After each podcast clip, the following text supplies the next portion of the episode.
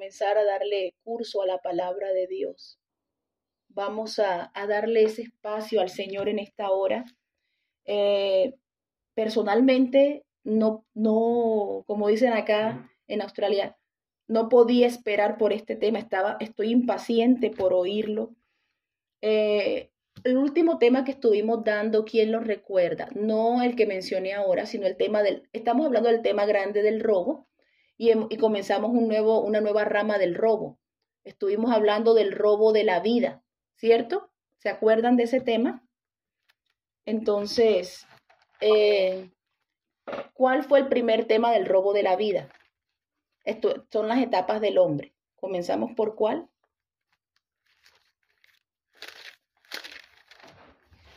En el vientre. Muy bien, en el vientre. Entonces empezamos con el robo de la vida en el vientre.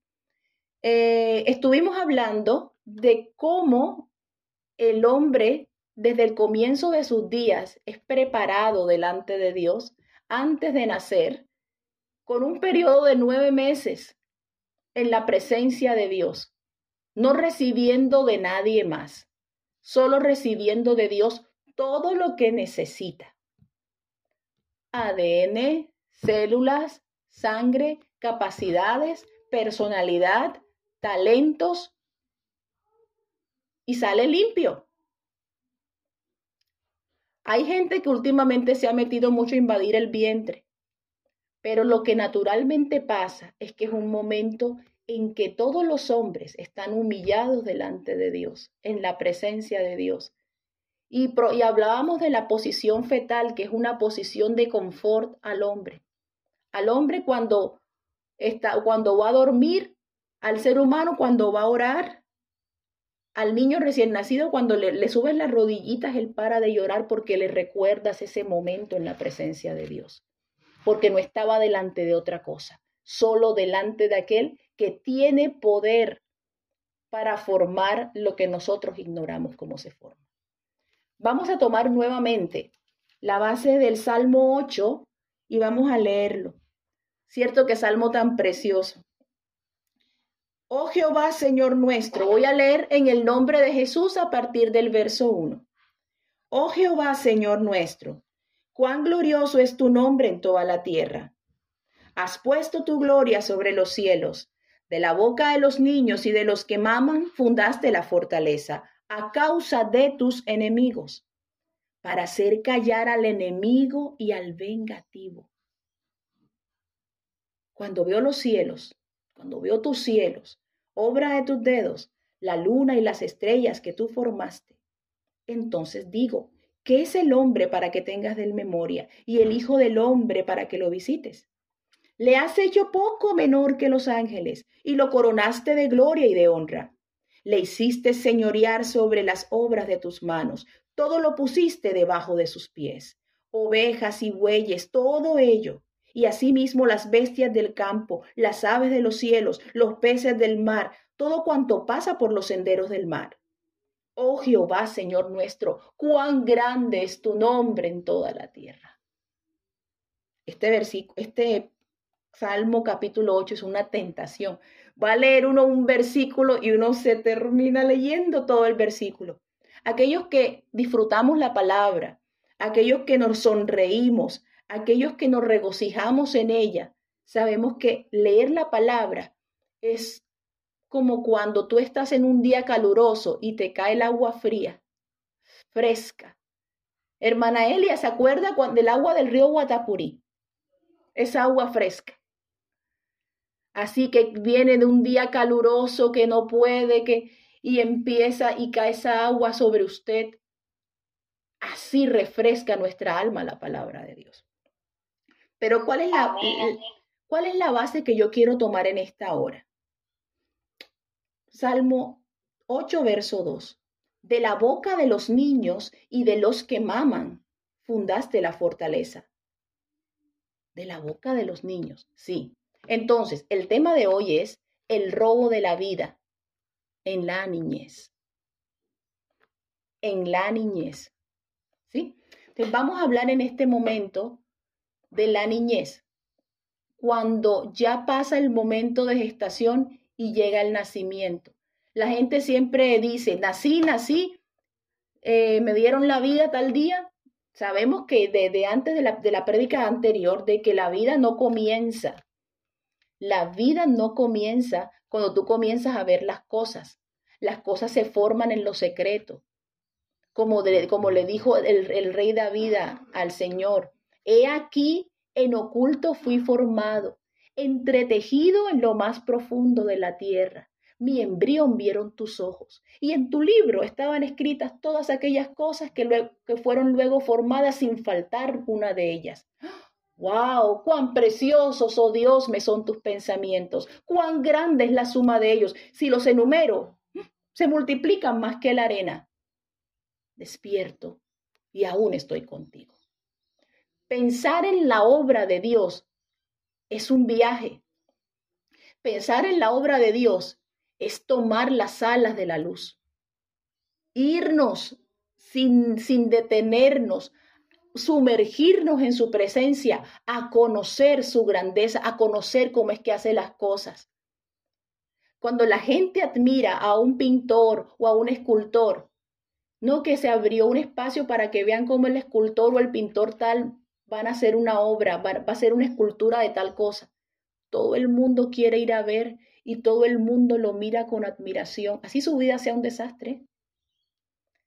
Todo el mundo se concentra en sus obras y admira sus manos y cómo coge y cómo va tallando y cómo va moviendo y cómo le va dando la expresión a un rostro. ¡Wow! ¿Cómo lo dibuja? ¿Cómo lo hace? Esto es bastante profundo, pero cuando tú miras a aquel que todo, todo lo que hay en él es victoria, orden, bendición, limpieza, cuidado. En él todo es belleza, en él todo tiene precisión. Hasta tú fuiste hecho con precisión. Entonces, ¿qué es el nacimiento? El día en el que tú comienzas a respirar. Hay cosas que se forman en oculto. El embarazo es una de ellas. Vámonos a una específica también. Las muelas. Los bebés cuando comienzan, ay, los dientes que les duelen y empiezan a llorar, algunos les da fiebre, unos se inflaman. Parece que estuviera pasándoles algo difícil, algo malo. Pero no. Oculto debajo de las encías, algo está pasando, algo se está formando y a veces involucra dolor, a veces implica dolor. Y cuando ya sale, ah, es que era una muelita, una muelita sana. Entonces, hay cosas que se están formando en nuestra vida y estamos en un momento de dolor. porque Primero, nos duele y segundo, no las estamos viendo, no sabemos qué se está formando. Pero en esos momentos es que Dios empieza a consolarnos, a confortarnos, a ayudarnos. Cuando ya ese momento de dolor pasa, empieza a salir a la luz lo que Dios había preparado para ti. Por eso los momentos de prueba no deben resentirnos delante de Dios. Todo lo que nos pasa, dice la palabra de Dios, que a los que aman a Dios todas las cosas que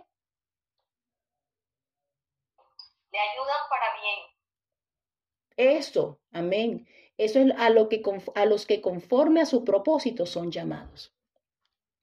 El nacimiento, estuvimos hablando del nacimiento. El nacimiento es comenzar a respirar. El acto de comenzar a respirar. Pero se sabía que desde antes tu vida no dependía del mundo donde vivías. La vida dependía enteramente de Dios. Allá en ese vientre, allá en ese recinto sagrado, en ese lugar que Dios escogió, en ese lugar donde Dios se acordó de una mujer para darte a ti la vida. Con la iglesia sucede lo mismo. Quiero dar este ejemplo para enseñarles un poco, llevarlas de la mano a ver la importancia de la, manifestación de Dios en el Espíritu. Cuando Jesús murió, Él dijo, consumado es. Y dicen que de su costado comenzó a salir agua y sangre. Fue un momento de dolor, fue un momento, comenzó como un trabajo de parto a la tierra. Y la tierra produjo de, los hombres, hombres que creyeran en el Evangelio. esos discípulos que siguieron al Señor, esos que decidieron dejar todo atrás por causa de Él. Y Él ascendió a los cielos, Él resucita, Él cumple su obra resucitando, asciende a los cielos y les dice, quédense juntos. No, yo voy a volver dentro de unos días. Mm. Y se quedan en el, hacen, se sientan a hacer el culto y empiezan a cantar y adorar a Dios. Y pasaron diez días para en, la día, en el día de la fiesta del Pentecostés. ¿Y qué dice la Biblia? Y sopló un viento recio. Y cuando sopló ese viento recio, la casa se llenó de humo y comenzaron a caer lenguas repartidas como de fuego, asentándose sobre cada uno de ellos. Y fueron todos llenos del Espíritu Santo y comenzaron a hablar en nuevas lenguas según el Espíritu les daba que hablasen. O sea que cayó el Espíritu Santo, sopló, la iglesia comenzó a respirar. Por eso es que se dice históricamente que en el Pentecostés nació, ¿quién nació? La iglesia.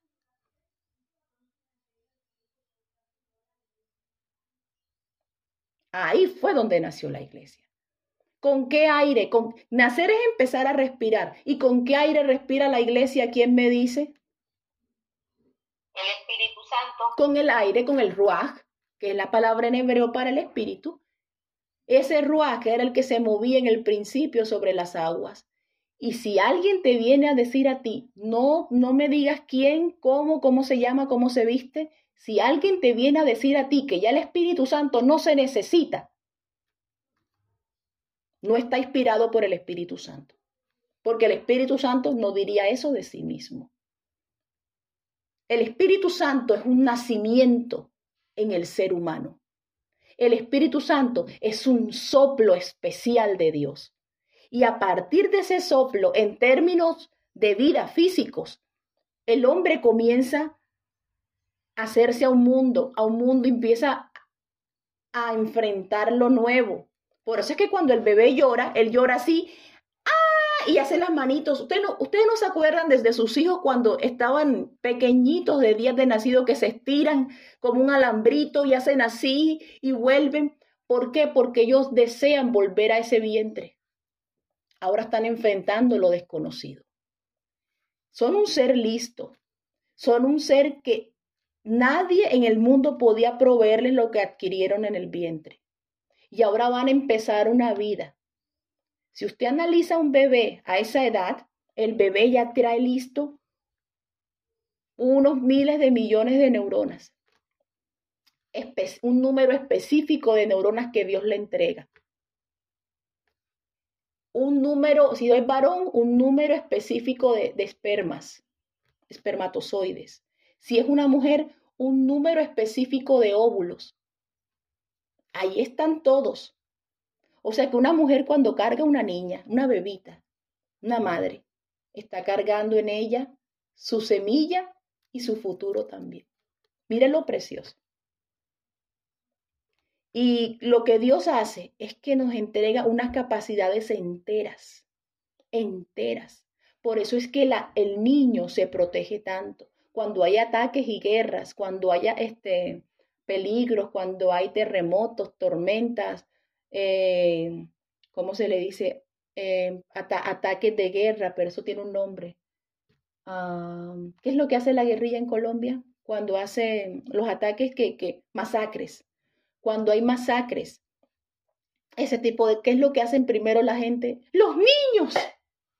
Y esos son los que esconden. Yo no puedo olvidar, a mí me contaron, yo no, yo no conocí mi suegro. Mi suegro murió cuando mi esposo era adolescente.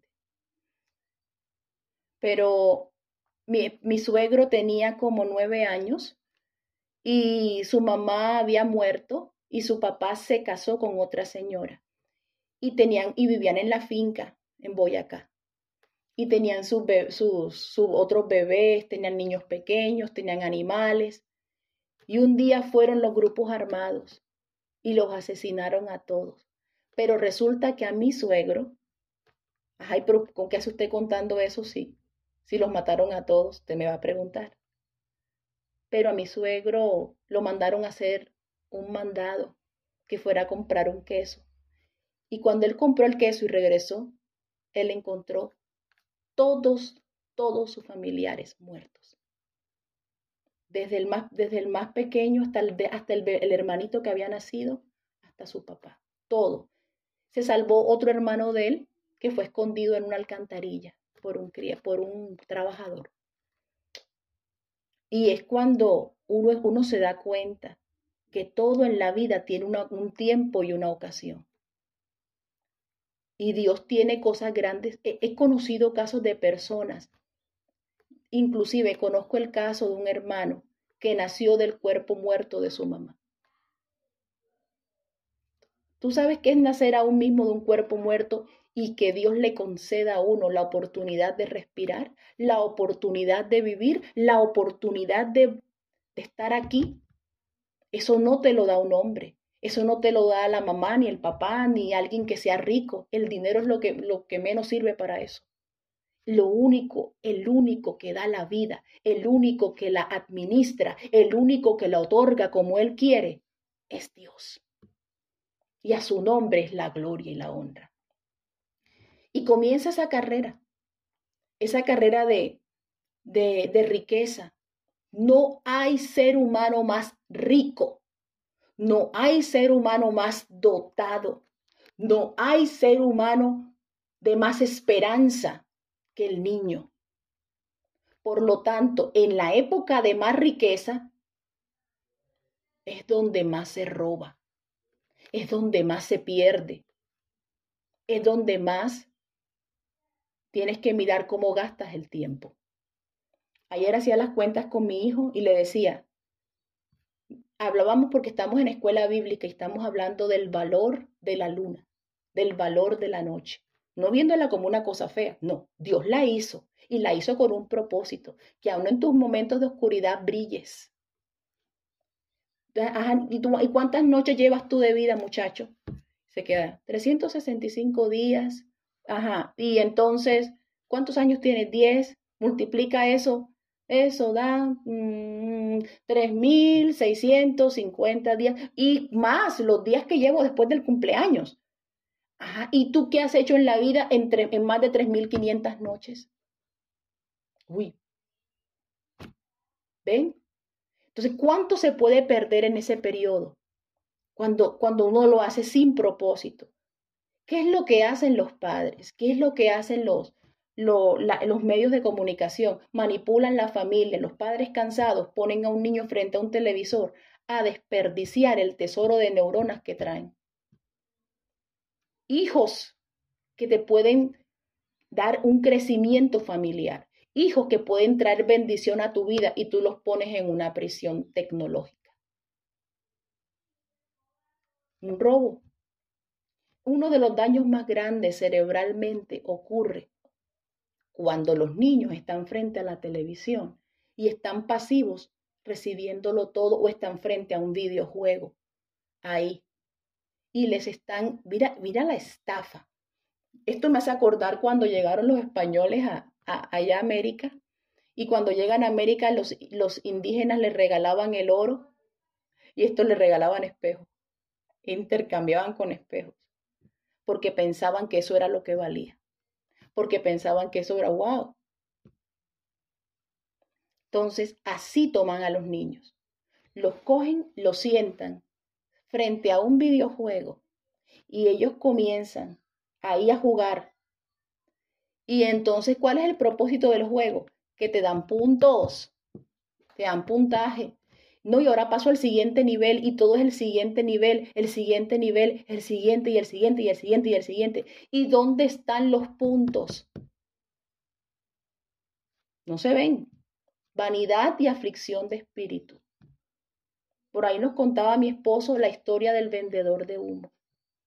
Un hombre que se presentó en un pueblo y se presenta en ese lugar y empieza a hacer figuras de humo a, todo, a toda la gente. Y hacía figuras de la gente misma y hacía figuras de árboles y cada quien, miren cómo quedan. Y las hacían que quedaban ahí. ¡Wow! Ya no voy a hacer más, tienen que pagar por ellas. Y le vendió al pueblo puras figuras de humo. Y le vendió figuras de humo y le sacó todo el dinero al pueblo. Cuando ya vendió la última, se fue del pueblo lleno de dinero. Y a lo que habían pasado unos cuantos segundos, se dieron cuenta que lo habían perdido todo. Los videojuegos, la fantasía, la magia de Disney que te ofrecen, eso es humo. Y el enemigo es un vendedor de humo. ¿Y qué le pasa al cuerpo internamente? Vamos a ver.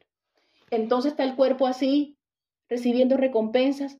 Entonces la gente, ahora mismo las neurociencias están de moda y la gente te habla mucho de la dopamina. Esa es una sustancia que está en el cerebro y es la sustancia que le produce placer al cuerpo. Los adultos tienen placer cuando reciben un celular y empiezan a mover el dedito pulgar y empiezan a, ver qué hay en, en las redes.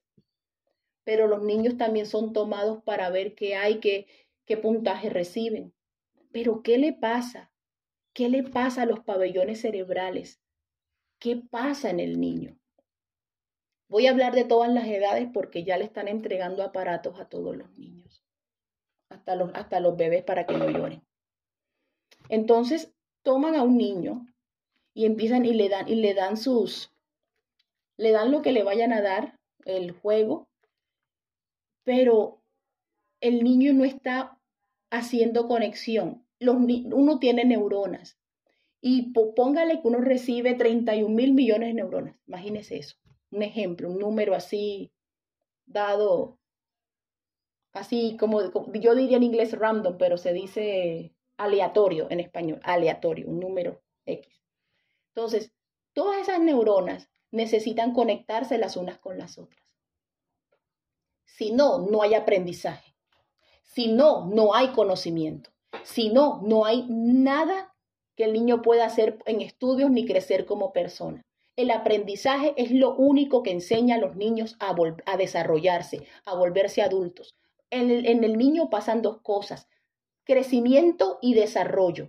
El crecimiento es el acto físico de, que tu cuerpo cambia y eso es dado. Tu cuerpo trabaja para eso. Y si tienes una buena nutrición, si tienes una, una buena actividad física, creces mejor. Pero el desarrollo, eso es lo que está haciendo la diferencia en muchas cosas. El desarrollo es el que está haciendo la diferencia en muchas, en muchas cosas ahora. Y, está tendiendo a ser los niños más atrasados. ¿Por qué? Porque no les están dejando que ellos, hay unas, eh, esos cablecitos que se unen los unos con los otros, esas conexiones. Imagínense una, una hoja en blanco llena de punticos. Y yo comienzo a unir punticos con líneas, punticos, punticos. Con las líneas empiezo a unirlos y empiezo a tejer una red. Esa red neuronal es la que le da el aprendizaje a los niños. Por eso es que la Biblia, la Biblia no te habla así de ciencia específicamente, así, pero la Biblia sí te dice, y estas palabras se las repetirás a tus hijos al acostarte y al levantarte y cuando andes por el camino, y ellos te van a preguntar, oye papá, ¿qué haces poniendo eso ahí? Mi amor, es que yo un día era esclavo y a mí el Señor me libertó.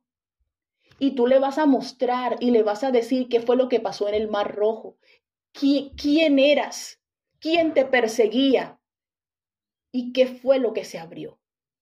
Y le vas a contar. Y cuando tú generas un impacto en la historia que le cuentas a los niños, ellos, sus neuronas empiezan a moverse y se motivan y empiezan a preguntar. Y cuando preguntan, ellas comienzan a conectarse unas con otras. Si tú haces una cosa una sola vez, esa conexión es delgada, pero si tú repites y repites lo que haces, esas conexiones se van fortaleciendo. ¿Qué le pasaría a tu hijo si le dices todos los días que hay un Dios que le ha creado al que le debe la honra y que es digno de alabar? El día que yo, yo a veces le digo a ellos, a, mis, a los míos, el día que tú oigas algo hermoso de Dios, trata de decir amén. El día que tu mente se acuerde de Dios, dilo, bendito sea su nombre.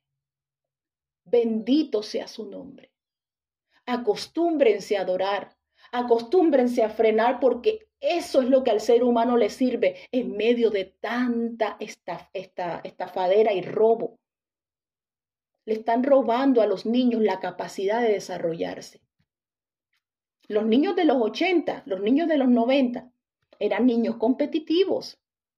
Eran niños, bueno, de aquí se puede sacar los, de matemáticas, los que aprenden esto, los que aprenden aquello, los que aprenden esto, eh, eh, este es bueno para, para la historia. Y los, los motivaban, les enseñaban que aprender era un privilegio. Ahora se han dedicado a diagnosticar enfermos y discapacitados, cuando realmente no lo son. Usted no sabe que cada vez que usted le da, a mí me pasó algo personal, de las cosas raras que hace Dios. Estábamos orando en un devocional y no estábamos hablando ni siquiera de un tema cercano a eso. Y de pronto oigo y el Señor, y dejen de comer dulces de colores. Yo el Señor. Y quedé así y confórmense con el chocolate que es natural y vivan del dulce de la fruta. No coman eso. A mí me va a salir más de uno diciéndome que estoy exagerando. A mí me va a salir más de uno diciéndome, pero es que yo decidí creer. Y voy a creer. Voy a creer en Jesucristo. Él es el que me lo ha dicho. Él no te va a decir hipótesis, ni teorías, porque Él es el que todo lo sabe, Él es el, omnisciente. El omnisciente no te viene a ti con teorías, Él te viene diciéndote la verdad porque Él es la verdad, Él es la vida. Y la vida es lo que te quieren robar. Y la de tu casa también. Cuando Él llega y me dice eso, los niños escucharon. ¿Mm?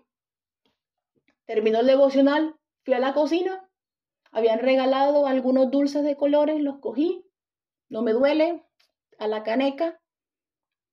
No tienen ni vitaminas, eso se puede botar.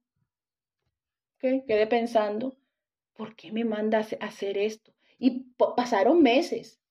No se, se comen fruta y todo el mundo a comer fruta, yogures con leche, frutas, el chocolate, normal, todavía disfrutando.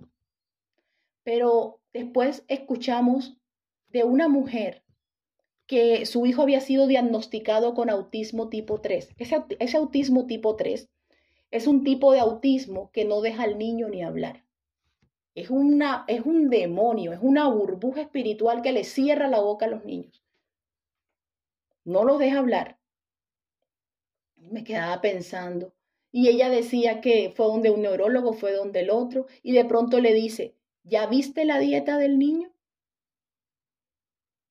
Uno de ellos, un neurólogo le dijo que era un autista y que era un autista, pero el otro sí le dijo, mírale la dieta.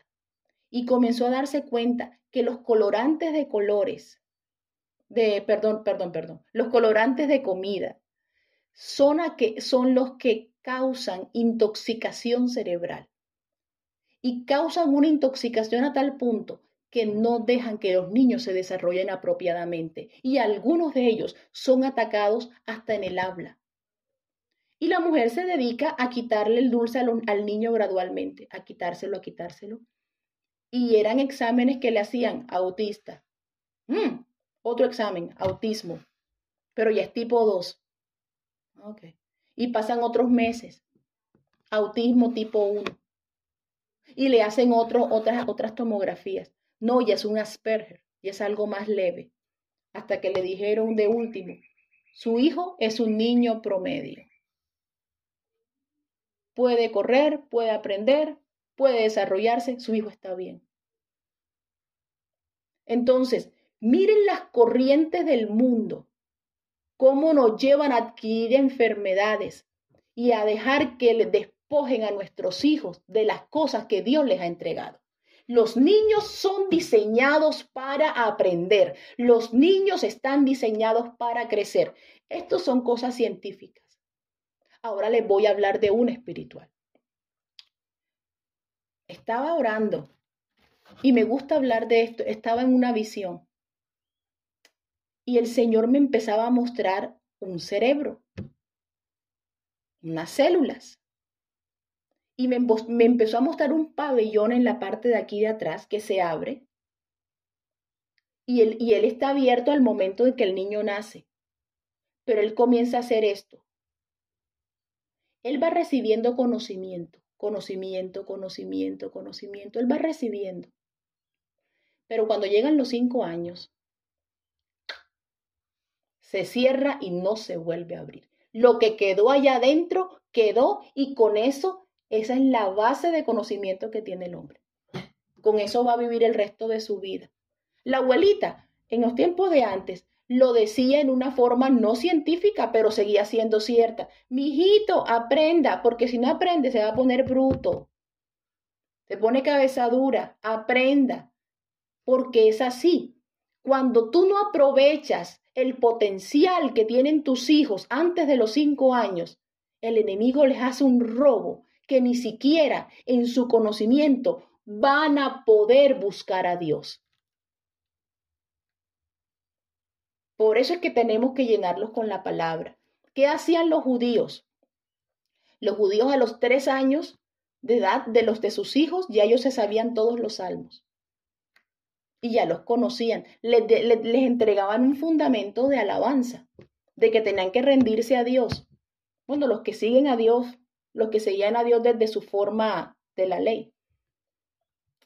Y así y se les volvió una estructura cerebral, que ellos caminan al pecado, ellos caminan, ellos no aceptaron al Mesías, hay muchos que viven unas vidas bastante de mundo, fuertes, pero ¿qué hacen? Son personas que andan en las drogas, son personas que andan de flojos, son personas que son una carga a la sociedad, son personas que tienen que darle subsidios cada rato porque no porque están que no progresan desarrollan la envidia de las fuerzas de, maldad. Ellos donde van, ellos hacen crecer el país donde viven. Ellos hacen progresar económicamente las naciones donde van porque son personas que se dedican a aprender desde que están pequeños y no son personas que sean infelices por aprender. Entre más aprendas, más vas a conocer de Dios. Entre más ciencia adquieras, más vas a conocer a Dios. Yo quiero compartirles lo que hemos estado hablando. Nosotros leemos proverbios todos los días y lo que hemos encontrado en estos, en estos días entre el capítulo 8 y 9 de proverbios ha sido la ilustración del rey Salomón acerca de dos fuerzas y él las describe como mujeres dos mujeres, la sabiduría y la insensatez. yo los invito a que, cuando estén en su tiempo libre, léanse Proverbios 8 y 9. Cómo la sabiduría es una mujer que hace una fiesta. Miren lo que hace. Hace una fiesta y se viste y se arregla para su fiesta y comienza a invitar a los jóvenes, comienza a invitar a aquellos que no tienen conocimiento, que están así todos desubicados. A eso, vengan insensatos, vengan jóvenes, vengan. ¿Cómo los invita? Sale ella a buscarlos, manda a sus criadas. Y pensábamos en ese pasaje y decíamos, ¿quiénes son las criadas de la sabiduría? ¿Quiénes son? ¿Quiénes? Las ciencias, las ciencias no son, no son algo contra Dios. Las ciencias son un bien, un conocimiento que el enemigo ha robado y, los, y las ha puesto en manos de gente inicua. Hay médicos malos, hay químicos malos, los que empiezan a hacer bombas y armas y, y cosas para destruir familias inocentes, claro. Pero porque el pueblo de Dios no aprovecha el conocimiento para crecer. Y eso es lo que a donde tenemos que llegar. Nosotros no tenemos por qué tolerar tanta entretenimiento ni tanta distracción dentro de nuestras casas, porque van a llegar momentos de persecución donde van a querer borrar al pueblo de Dios de la tierra y necesitas hacerte tan valioso que ni tus enemigos te te destruyan, quieran destruirte tan fácilmente. Y eso lo puedes lograr cuando creces en el conocimiento de Dios. cuando creces en las cosas que se te otorgan. Y comienzas a tener ese buen aprovechamiento de la, del, del, aire, del hálito de Dios en tu, en tu nariz, de las células, de las capacidades, de la personalidad, de las destrezas, de todo lo que tú puedes hacer. Y lo haces bien y no desperdicias el tiempo y vas construyendo tu vida sobre una roca. Y el vendedor de humo, cuando vaya a salir a venderte cosas, ya como tienes un conocimiento previo, no te va a estafar. Tú lo vas a reprender. Entonces llega esa sabiduría y manda las ciencias por toda la tierra. Mira cómo, mira el lenguaje tan profundo de Salomón. Nombre de sabiduría que te está mezclando una poesía con lo que, en el, con lo, con lo que pasa en la dimensión espiritual, porque las ciencias son un don. Las ciencias son un regalo de Dios. Si la ciencia fuera mala, la palabra ciencia no apareciera en la Biblia. Dice que cuando Dios eh, va a coger a Besaleel para que haga los, el mobiliario del tabernáculo, dice que, y lo he dotado de toda ciencia, de todo conocimiento en arte. Así dice. Y, y tú escuchas la palabra ciencia en la Biblia y es para bien. No sé por qué los cristianos se han dejado estafar a tal forma, que no quieren ni dejar estudiar los hijos porque viene el Señor y entonces no. Déjelos que desarrollen en el Señor, en el temor a Dios. Claro, cuando tú vas a que te vayan a dar ciencias sociales, te van a hablar de la evolución. Ay, sí, la evolución, que el hombre viene del mono. Que... Mm, vamos a ver los resultados de la evolución la evolución que ha producido racismo. Empiezan a ver al otro. La evolución solamente sirve para que el uno se burle del otro pensando que tiene cara de mono. Para que el otro mande a matar al otro pensando que su raza es inferior. Eso es lo que trae. Yo no he visto otra cosa. Entonces, ¿qué quiere el Señor en esta hora? Que observemos la Biblia muchas veces advierte que el, que, el, que, el entendido entienda. Esto es para la mente que entienda. Estos son versículos regaditos así por la Biblia. Nos demanda habilidad para poder entender. Y tenemos que entender la palabra que dice, no se alabe el sabio en su sabiduría, no se alabe el rico en su riqueza, no se alabe el valiente en su fuerza, pero más alabes en esto el que se debe de alabar en entenderme y conocerme que yo soy Dios y no hay más.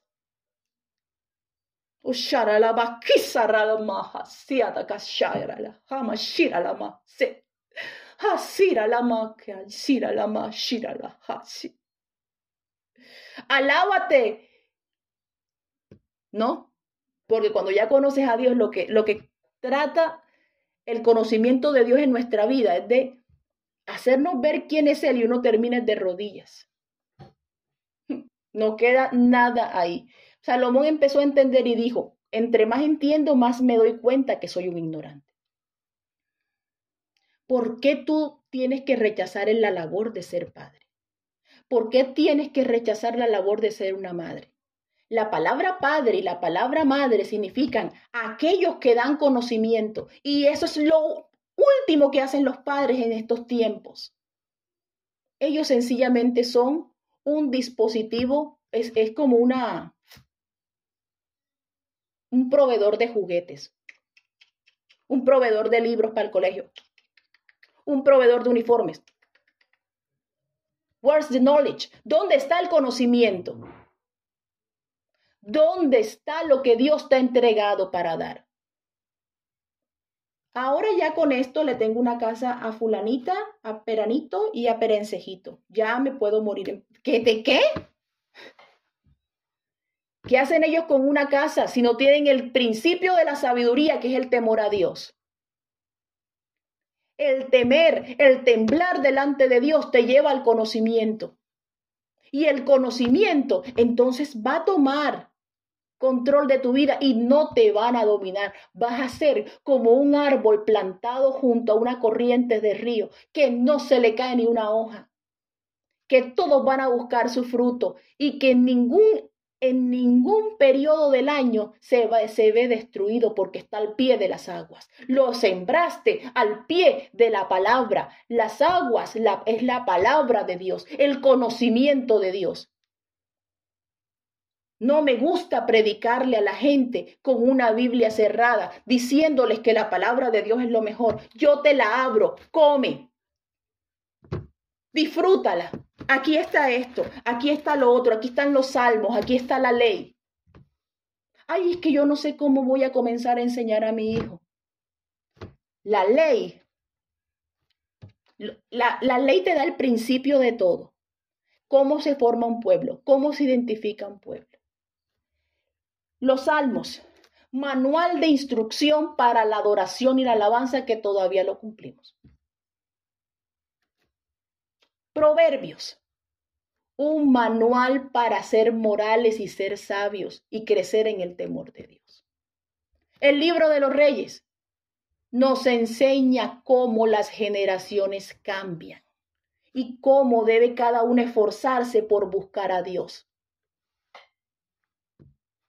Cuando tú te lees los reyes, te das cuenta que tú tienes un reino y un sacerdocio y que tienes todo contra ti y que tienes que luchar aún contra tu propio pueblo para poder retener a Dios.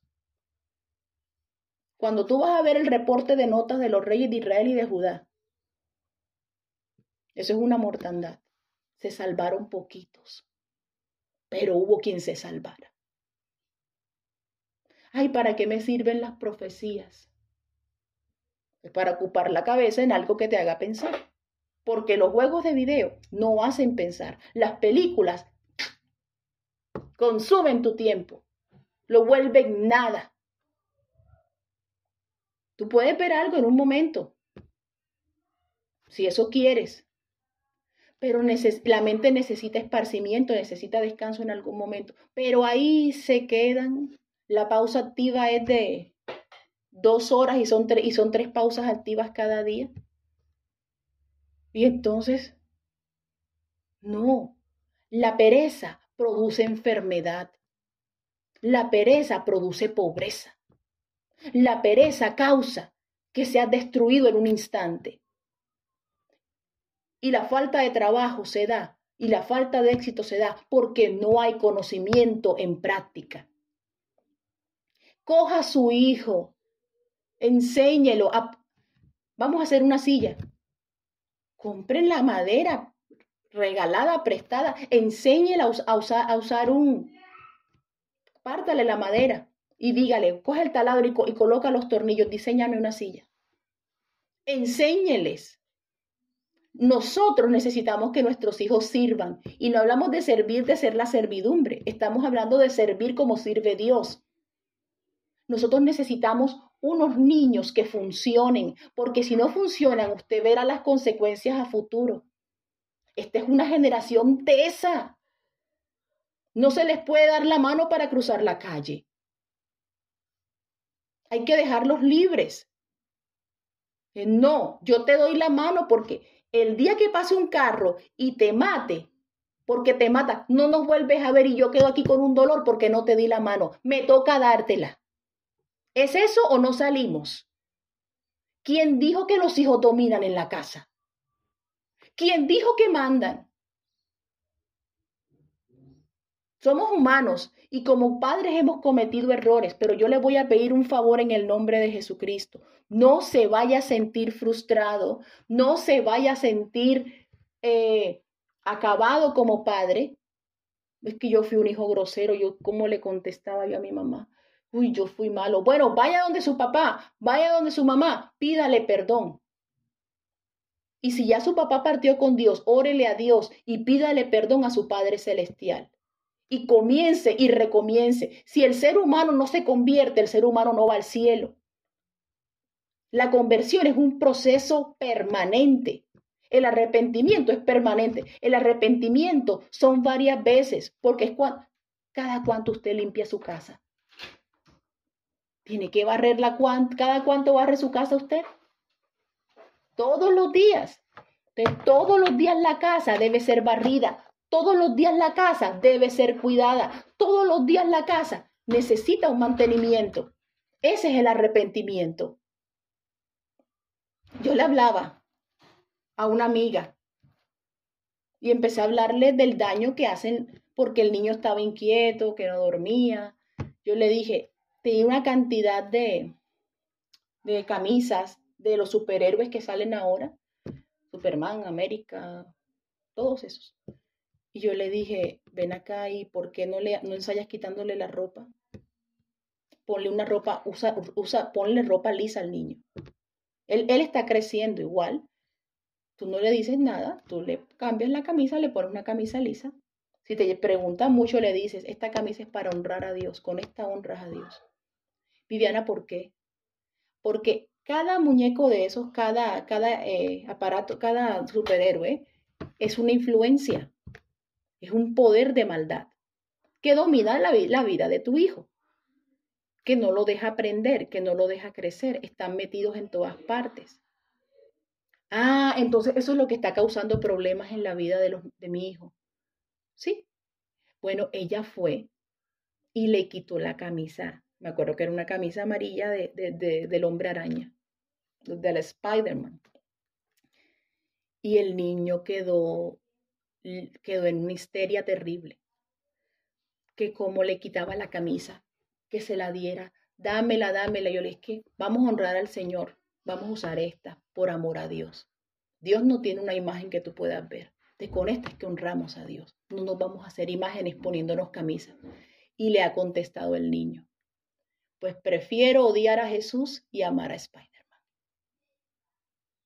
Ella dice que me dio un miedo, Viviana. Yo, Viviana, yo no voy a destruir mi relación con mi hijo. Yo creo que ya está destruida. Porque si el padre ya no puede, ya el conocimiento y la voz del padre no puede entrar en el oído de un niño que tiene dos años, ya qué más se puede hacer. Miren lo que hacen las películas de Disney. Ellos presentan el patito feo, el Bambi, el Dumbo creo que también, y los presentan con unos, unas crías que han perdido sus madres. Mire, el, cuando el niño se está viendo eso, el niño no está jugando. El niño no está, estoy jugando a ver algo, él lo está tomando en serio, porque se acuerdan que yo, en, el, bueno, en la prédica de las novelas, les hablaba de que el cerebro tiene un comportamiento en el que él no admite mentira. El cerebro cree todo, él, está diseñado para la verdad, él no fue diseñado para mentir. El ejemplo que les daba era, si yo me como un chicle y le doy al chicle, mi estómago, él siente el ruidito de ahí arriba y dice, ándale, va a bajar comida. Bueno, voy a producir enzimas y voy a producir los ácidos para que que baje la comida, para ver si comemos. Pero no baja nada, no ves que es un chicle. ¿Y qué produce? Él creyó lo que le estaba diciendo la boca. Produce unas reflujo, agrieras, úlceras. Por eso es que al cuerpo hay que darle lo que le tienes que dar. Un cristiano predica el evangelio hasta con, con su propia autopsia. A ver qué tenía en la barriga. Uy, creo que no era cristiano. Mira lo que había en la barriga. Puras bebidas energizantes. Puras gaseosas y dulces. Estaba dopado. Mira cómo está todo el cuerpo. Tú, imagínate la conversación de unos forenses. Mira cómo estaba el cuerpo de intoxicado. Pero como nadie piensa en eso. Yo, yo no te voy a, te lo te estoy dando como una pequeña foto, pero yo quiero que pienses que la palabra de Dios dice, y amarás al Señor tu Dios con toda tu alma, con toda tu mente, con todas tus fuerzas. Y la versión 909 dice, con todas tus vísceras. Ay, eso se ve como raro, vamos a quitarlo, eso se oye como raro, ¿cierto? No aparece en la 1960, en la versión Reina Valera. Pero es que de verdad lo que está en tu estómago dice si tú honras a Dios o no. Entonces tenemos que buscar las formas de agradar a Dios en todo. Tú no eres un cristiano porque vas a la iglesia y escuchaste la predica y te pareció bonita. uno va más allá. Ese es un pedacito de la rama. Árboles que están muertos, que tienen ramas vivas y, ramas muertas. Nosotros no podemos seguir con la rama de la digestión muerta. Nosotros no podemos continuar con la rama del conocimiento muerta. Conformaditos con lo que les dan en el colegio, no les enseñan al hijo nada. Me acuerdo que Dios nos puso a darles homeschool a los niños, a nuestros hijos. Y fue una situación donde me dijeron, ¿sabe qué? Dele a su hijo, consígale a su hijo una educación acorde a ellos, que sea eh, adecuada para ellos. Y yo me quedé pensando y dije, pero qué mejor educación que la mía. Y comenzamos a hacerles el homeschooling. Ustedes no tienen ni idea la bendición. La bendición que es enseñarle a tu hijo. Y hablaba con una esposa de pastor. Y me dice en broma, Viviana, me, está diciendo tu hija que ella no va al colegio. sí, es cierto. Que tú le haces homeschooling. Sí, es cierto. Viviana, yo le hago eso a Elías y yo creo que lo terminaría matando. y empieza a yo no me imagino dándoles homeschool y se va caminando. Yo no me imagino dándoles homeschool a mi hijo. Lo mato. Es necesario pensar así. Yo no le voy a decir que es fácil, pero enseña a su hijo, no como si fuera un niño. Enseña al niño a que se cuide del ladrón. Así como hay países donde hay guerra y a veces les toca, mijito, lamentablemente te entrego este rifle, te toca defenderte en el espíritu, nosotros vivimos una guerra permanente como iglesia. Y, les tenemos que entregar a los, a los niños armas que les den vida, pero armas para defenderse de las fuerzas de las tinieblas y para dar vida a los que la necesitan. Entonces, el conocimiento es lo que cuenta en el desarrollo de una persona cuando es niña. La astucia, cómo enseñarles a defenderse las mujeres crecen, tienen todo, todo un desarrollo. Cuando coges a un niño, lo expones a la violencia, se le mueren las neuronas. Cuando niños menores de 5 años ven golpes, ven violencia, ven problemas, eso les ocasiona traumas severos, cerebrales, irreversibles. No pueden, no pueden, quedan incapaces de hacer cosas. Las, las neuronas se queman, se funden como se funde un bombillo. Pero imagínense que son muchos bombillos en, la, en, la, en el cerebro fundiéndose porque oyeron una pelea, una discusión, o alguien les intentó pegar. El abuso sexual. El abuso sexual es algo que, que produce daños a nivel cognitivo. Es un abuso que produce daños a nivel de lenguaje. Las personas que han sido abusadas a veces no pueden hablar bien les cuesta hablar en público. No pueden, no pueden sostener la mirada. Pasan con las manos abajo. Por eso es que el Señor, el Señor llega a tiempo. Por eso es que el salmista puede decir, mas tú, Jehová, eres escudo alrededor de mí. Mi gloria y el que qué, ¿quién me lo completa? Y el que levanta mi cabeza sobre mis enemigos. Aleluya. Entonces, cuando una persona ha vivido un momento así, vergonzoso, que no lo puede decir, con mi voz clamé a Jehová y él me respondió desde su monte santo. Y las pesadillas se acabaron, porque yo me acosté y dormí y desperté, porque Jehová me sustentaba. No temeré a diez millares de gente que pusiera en sitio contra mí. El Evangelio es el único que sana las heridas más profundas del cerebro y del alma y del corazón, de la mente, del ser. El cerebro es un regalo que el Señor nos ha entregado desde la niñez para cuidarlo y en estos tiempos es cuando menos se protege. ¿Qué quiere Dios? Ah, está la otra señora la señora insensatez. Y esa sí la recuerdo perfectamente porque Hubo un tiempo que yo era niña y me, y me iba a la reja a hablar con todo el que pasara. Mi mamá me observó y me dijo, mi amor, venga acá, siéntese aquí. Hay una señora que la describe el rey Salomón, una señora chismosa que se sienta en la puerta de la casa a hablar con todo el que llega. Entonces empieza a ver todo lo que el uno dice y se lo pasa al otro y dice, y no podemos ser así. Recuerda que tú eres de Dios. Ay, sí, yo soy de Dios.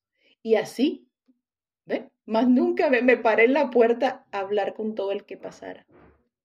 ¿Por qué? Porque eso es una señal de que uno está vacío. A buscar. Esos que se meten al Facebook a nada. Se meten al Facebook a ver qué hay. Eso se llama estar vacío. Pero cuando tú tienes la agenda llena y tienes cosas que hacer, que Facebook, ay, es que tú nunca contestas, tú nunca este, replicas los mensajes, estaba ocupada. ¿Sí ves? Entonces, así se viste la, la insensatez. Mientras la sabiduría prepara una fiesta con sus criadas e invita a todos los jóvenes para que adquieran de ella, esta se para junto a la casa y llama a los insensatos. Oye, ven, ven que pan robado, el, pan robado entre robado es más sabroso. Come. Imagínate que pasó esto. Y todo el que pasa va trayendo un problema. Y todo el que pasa va trayendo una limitación. Y todo el que pasa le van regando su vida. la insensatez le dice al uno, le dice al otro, le dice al otro. Hay unas cosas que a veces se dicen de la gente. Hay cosas que se cuentan de matrimonios cristianos en la iglesia que yo todavía no entiendo cómo salen a la luz. No entiendo. Porque hay cosas que son privadas que ni la mamá de la, de la esposa debe saberlas. Esa es la última que debe saberlo. Porque para ella, su, el esposo de su hija debe ser un buen hombre ante sus ojos. Le dice algo malo de su esposo. Se arregla, en el día que se arregla, pues su mamá queda odiando a su esposo. ¿Es eso? ¿A, qué, a qué señora atendió la, la hermana? ¿A la señora sabiduría o a la señora insensatez? Le hizo así, le dio el mensaje, llegaron, lo regaron y ahora cómo se levanta su matrimonio bajo, bajo una, bajo una, una, una, una mala imagen, bajo una imagen que tienen que levantar, una reputación que tienen que levantar. Entonces, uno se va de rodillas ante el que, todo lo sabe, uno se va de rodillas ante el Señor Jesús. Y Dios aquí nos está tomando, siento que he hablado de, de, muchas cosas, pero es importante que conozcamos, que escuchemos lentamente la voz de Dios, que los, que los niños puedan tener maestros dignos. Los, los maestros de los niños necesitan ser primeramente sus padres, porque los maestros de escuela dominical los tienen dos horas a la semana. Y esperemos que no se disfracen para que puedan hacer un buen trabajo. Porque el trabajo pueden transmitir la Biblia, pero no le están dando proyección al trabajo si se están disfrazando de niños. Porque lo que los niños necesitan ver es adultos. Yo me acuerdo que yo veía a las hermanas, y qué hermana tan bonita, mírale su cabello, mírale sus piernas cubiertas, mira sus zapatos tan limpios. Yo les aseguro que si yo hubiera visto una maestra de escuela dominical con los zapatos sucios me hubiera decepcionado. Gracias a Dios por todas las maestras que tuve, que fueron mujeres dignas. María Suárez, Nancy Suárez, Marina Soto, Nancy, eh, Levia Soto, Damaris, Viviana Roca, Ruth Mendoza, mujeres que se sabían poner la ropa. Graciela de Carrillo, Alcira de Varela, una mujer que me enseñó a amar los suegros, porque la vi amando sus suegros. Eso es lo que a mí me enseñó a crecer. El ejemplo de maestras que parecían hijas de Dios, no que parecían actores de teatro. Y yo doy gracias a Dios por todo lo que ellas han hecho. Y no me voy a quedar callada, voy a formar más gente como ellas. Aquí en Australia. No me voy a detener. Porque es que esta palabra la siento como el, como el profeta Isaías, eh, perdón, Jeremías.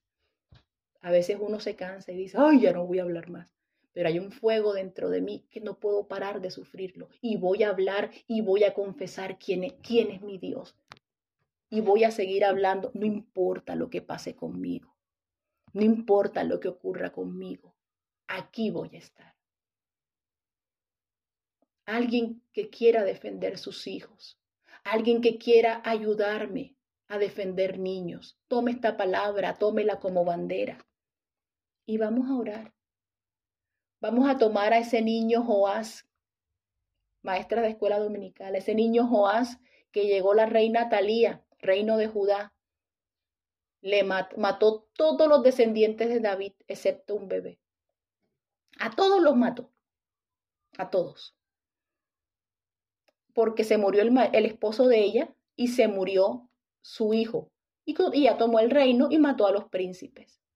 Pero dentro de los príncipes escondieron a un bebito de un año. Ay, qué bonito. Cojan el bebé y guárdenlo. Y se lo llevó la esposa del sacerdote, la hermana de él, se lo llevó, que era esposa de un sacerdote en Judá. Y le entregó el bebé al esposo.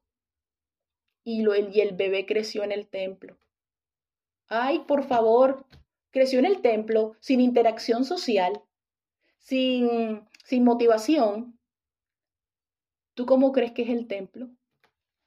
¿Tú crees que el templo es sin interacción social y sin motivación? Allá el Espíritu Santo cae y las varas secas reverdecen. Los montes humean, las rocas se parten. Allá la interacción es, como el, es con el Creador. Es como si volvieras a ver un pedacito del cielo.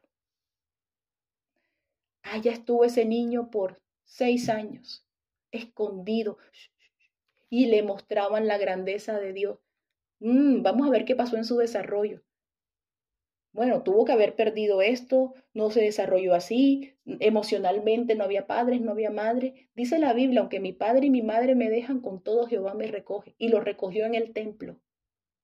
Y Joás creció y la reina fue derrocada y no podían esperar más tiempo. La reina fue derrocada y fue el rey más joven de Israel y llegó a, de Judá y llegó a ser rey puesto en el trono de Jerusalén a los siete años de edad. Y si fue puesto como gobernante, saliendo de un pueblo, saliendo del templo de Dios, era porque era bien capaz de, de llevar a cabo todo lo que Dios le tenía que, que, que, Dios le había, que le había destinado por nacimiento. Dios quiere hacer un trabajo. Tú no sabes a quién estás criando. Tú no sabes si estás levantando a un gobernante. Tú no sabes si estás levantando a un líder. Tú no sabes si estás levantando a un hombre que va a defender naciones.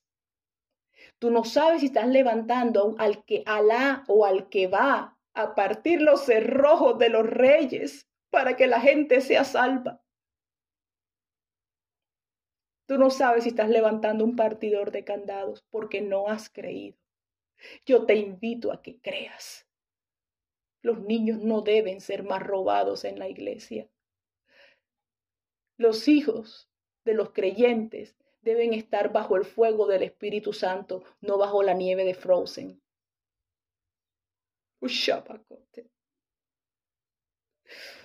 Y Joás fue puesto por rey a los, a los siete años de edad y retornó el reino a Israel porque no había más en quien confiar, no había otro, ya todos habían muerto y sobre un niño reposó todo y el mundo lo sabe.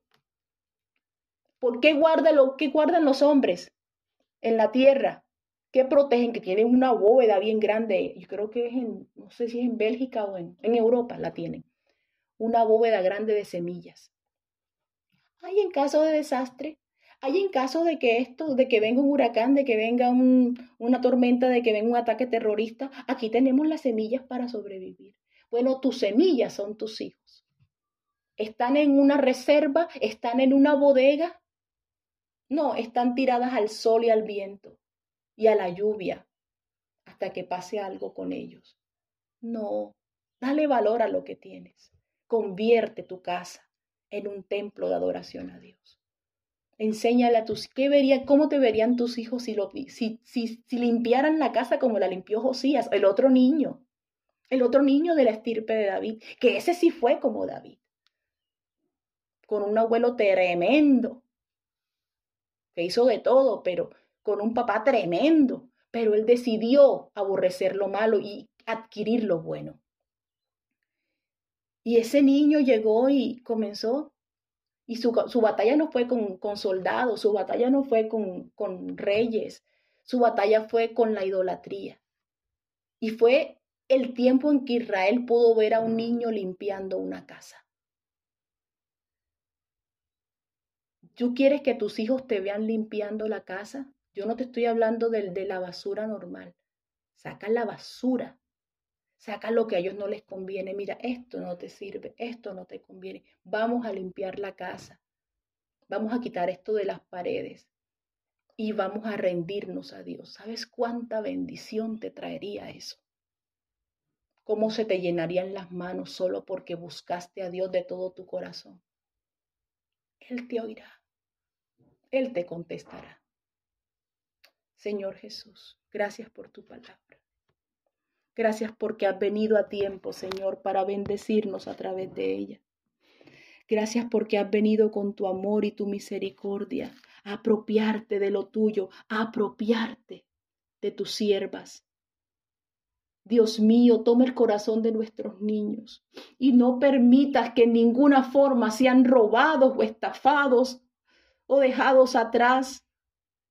Déjanos, Señor, ser un guardia Déjanos ser un protector del tesoro de nuestros hijos. Déjanos que ellos sean de bendición y deja que nosotros podamos guardar y preservar su riqueza. Gracias porque tu poder es maravilloso. Gracias porque tu amor, Señor, excede cualquier cosa, barreras de tiempo y espacio. Bendito y alabado sea tu nombre. Te adora mi alma. Enséñame y capacítame Vuélveme capaz de darle conocimiento a mis hijos. Te lo pide mi alma, Señor. En tu nombre santo y precioso. Amén. Aleluya.